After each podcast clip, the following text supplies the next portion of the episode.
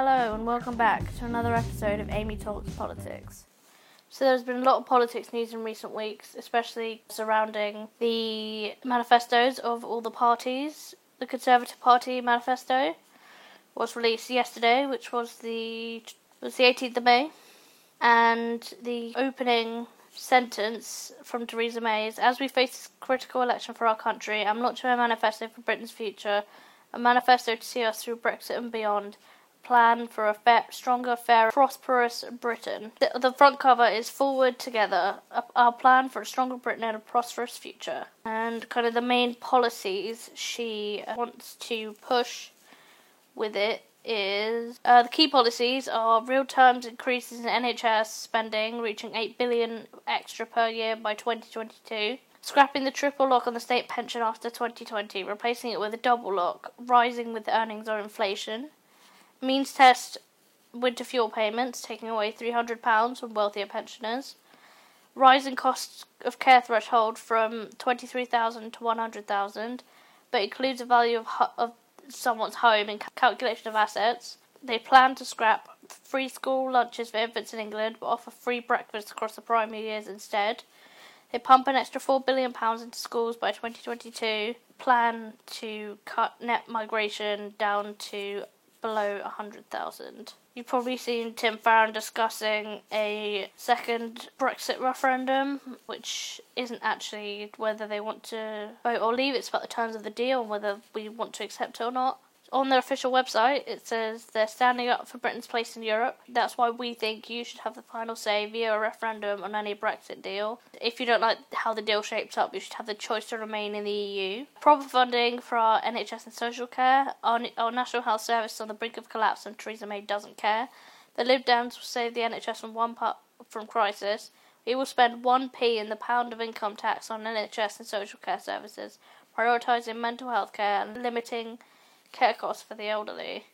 Equality in education, a prosperous and fair economy, where they say we will boost the economy with a major programme of capital investment aimed at stimulating growth across the UK.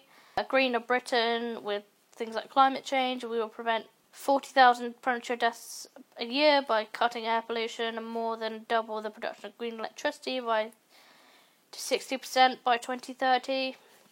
Standing up for families and communities, they plan to reach a house building target of 300,000 homes a year by 2022, extend free childcare to all two year olds, reduce the price of bus travel for the 16, 16 to 21 year olds by two thirds. They're standing up for human rights and justice, saying we will oppose any attempts to leave the European Convention on Human Rights and offer a sanctuary to 3,000 unaccompanied refugee children by 2022 a fair open electoral system where they would give 16 17 year olds the right to vote, introduce proportional representation for Westminster and court elections.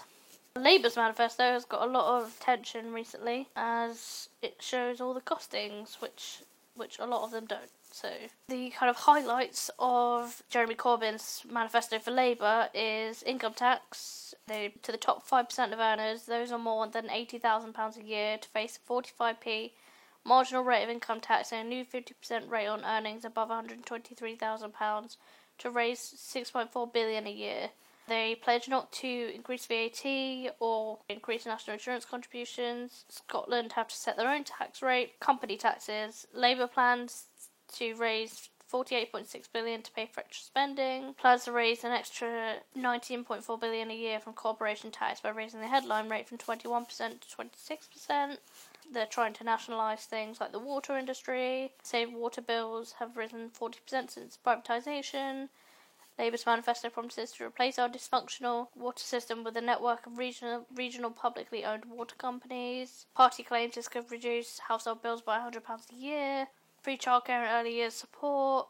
Labour says it will introduce a £5.3 billion package, including extending 30 free hours of childcare to all two year olds and moving towards some, making some childcare available for one year olds and extending paternity pay to 12 months, ending the freeze on welfare benefits, pensions. Labour said about pensions they proposed to freeze the state pension age to 66. This commitment means that the planned rise from 66 67 due between 2026 and 2028 will not happen. There was, there was a leak draft a couple of weeks, like last week, and they made some late amendments to it. Uh, public sector recruitment being one of them. An earlier pledge to recruit 1,000 extra border guards has been halved to 500. They promised to recruit 3,000 firefighters.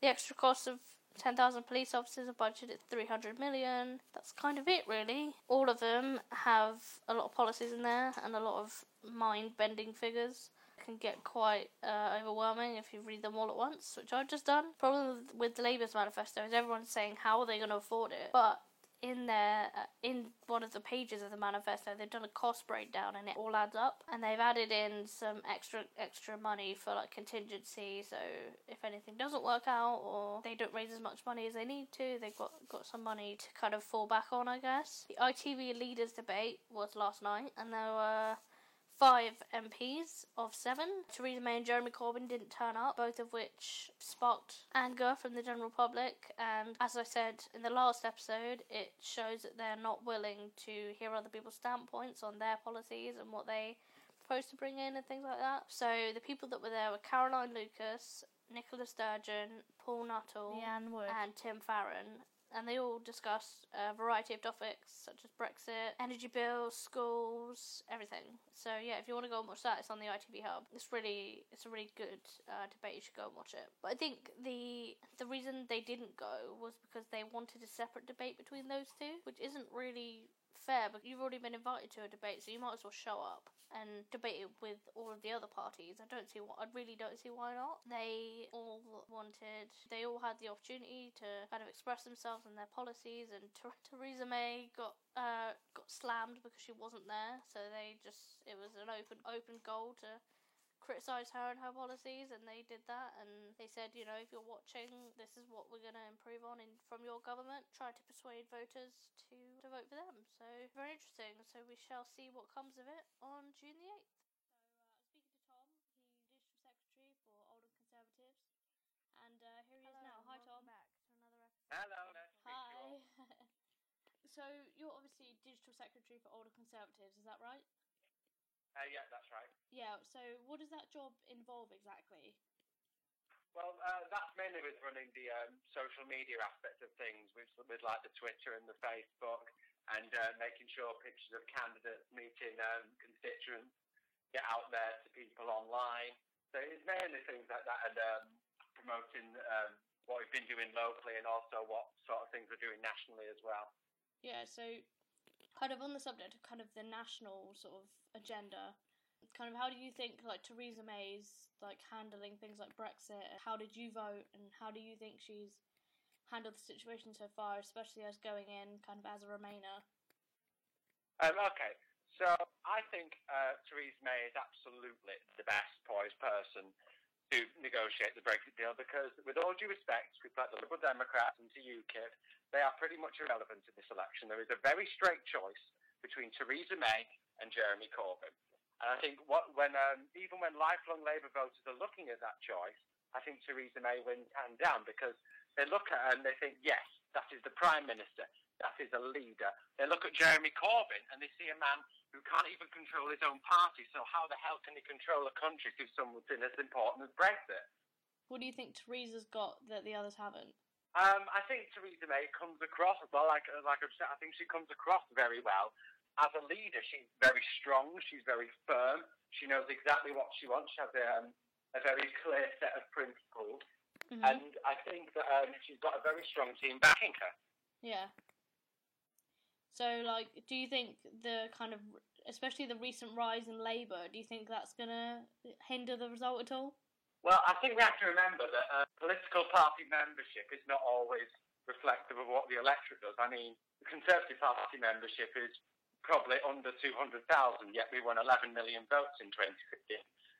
So I think it's um, more important to be looking at ordinary voters who maybe not as vocal on politics but who still take an interest in their own personal finances and the finances of the country and what's going on, rather than, well, to be quite frank, political obsessives like me. Yeah. At the end of the day, they are the most important people, and I think Theresa May has done an incredible job at saying to Labour voters, who obviously will not naturally like Conservative policies, saying, I understand that you're not sympathetic to us usually, but I ask you, while your party is in this dreadful state, lend us your vote so we can get Brexit done properly. hmm So, what do you think of kind of Tim Farron and think people like the Lib Dems who are trying to reverse Brexit? Because it's not going to happen. No, it's not going to happen. And I think it's it's about time that people like Nicola Sturgeon and Tim Farron realise that. And that's what I'm saying to um, Remain voters on the doorstep. Whether you voted for Brexit or not, it is happening. So at the end of the day, the choice you have now is who do you want to be negotiating it. Yeah. So I think Tim Farron has done his party and his country a great disservice by pushing against what the people of this country voted for. Because I I think it's also important to remember that about a third of Liberal Democrat members actually supported the Leave vote. So not only is he alienating huge swathes of the country, he's alienating quite a big chunk of his own party. Mm. So, do you think leakage of all the German, like all this Brexit stuff from. Think, Jean-Claude Juncker, yeah. yeah, that's him. Do you think it's kind of propaganda to get the Conservatives kind of out, or do you think to show that Theresa May doesn't really have any say or have any strength or anything like that? Uh, well, I think it was always obvious from the start that Jean-Claude Juncker wasn't very happy about making this easy for us.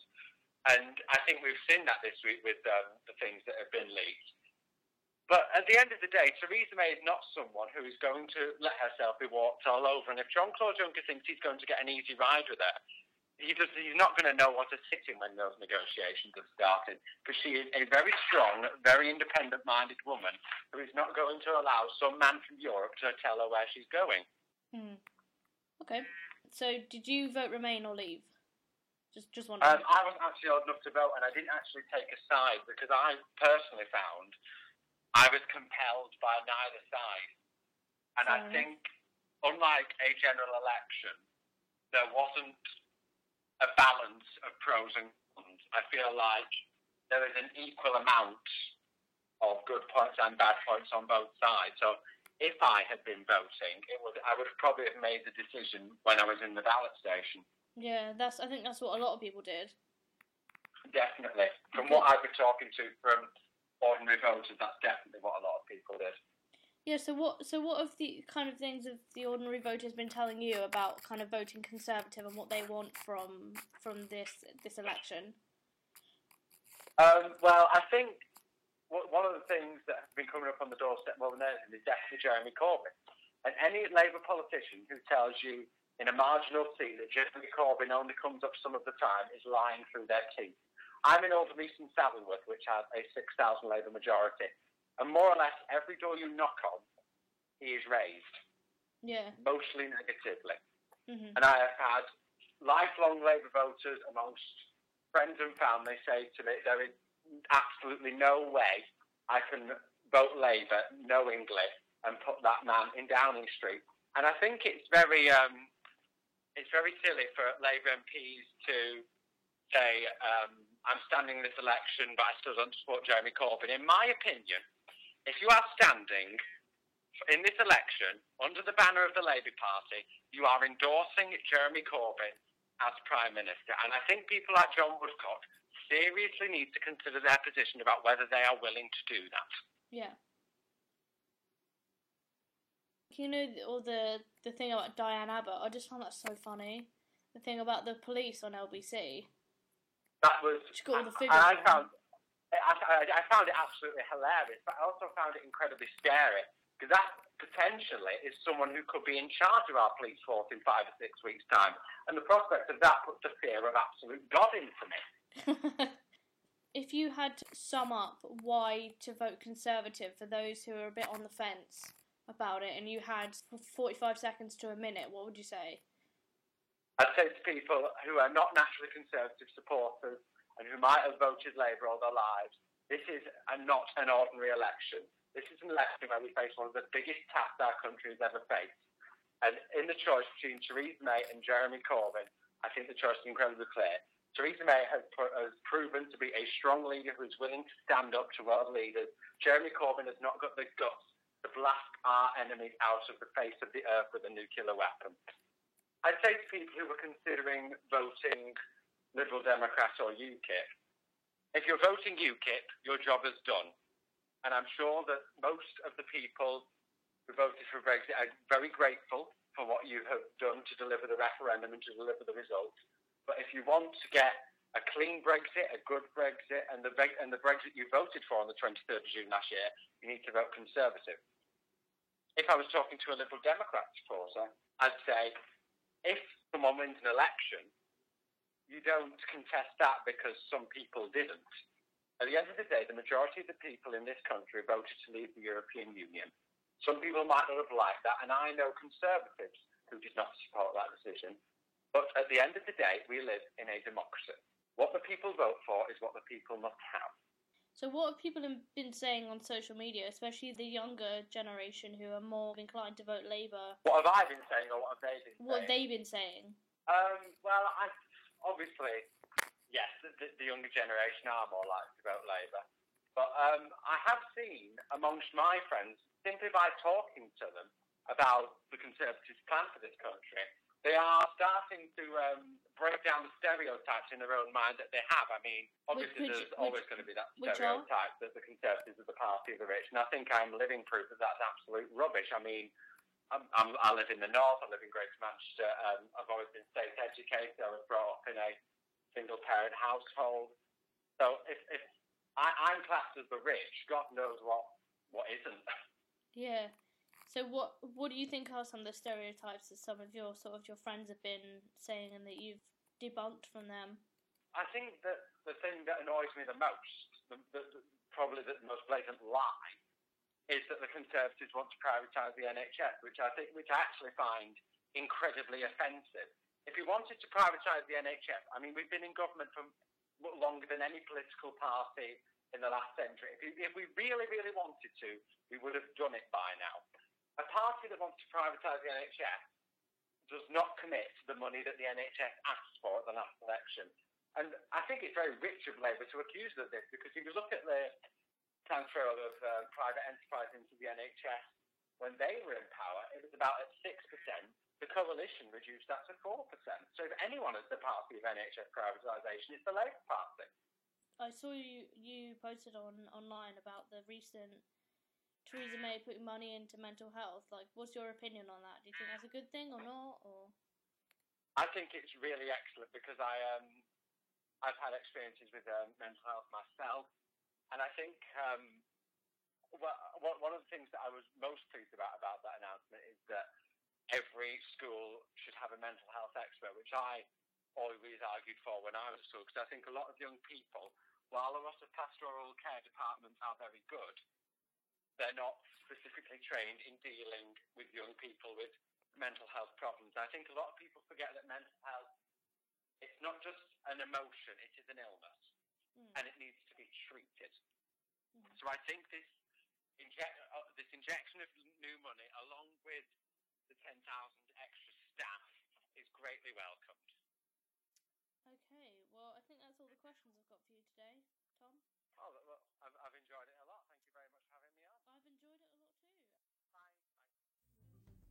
Okay, that was my interview with the lovely Tom. If you want to go and follow his political opinions, he is at Thatcherite for T H A T C H E R I T E 4. And while you're there, go and follow me on Twitter at Amy Talks P. And hope you very much enjoyed this episode. Please do subscribe on Mixcloud. It will be on iTunes very soon. I will let you know as and when that has happened on Twitter and Facebook. Thank you very much for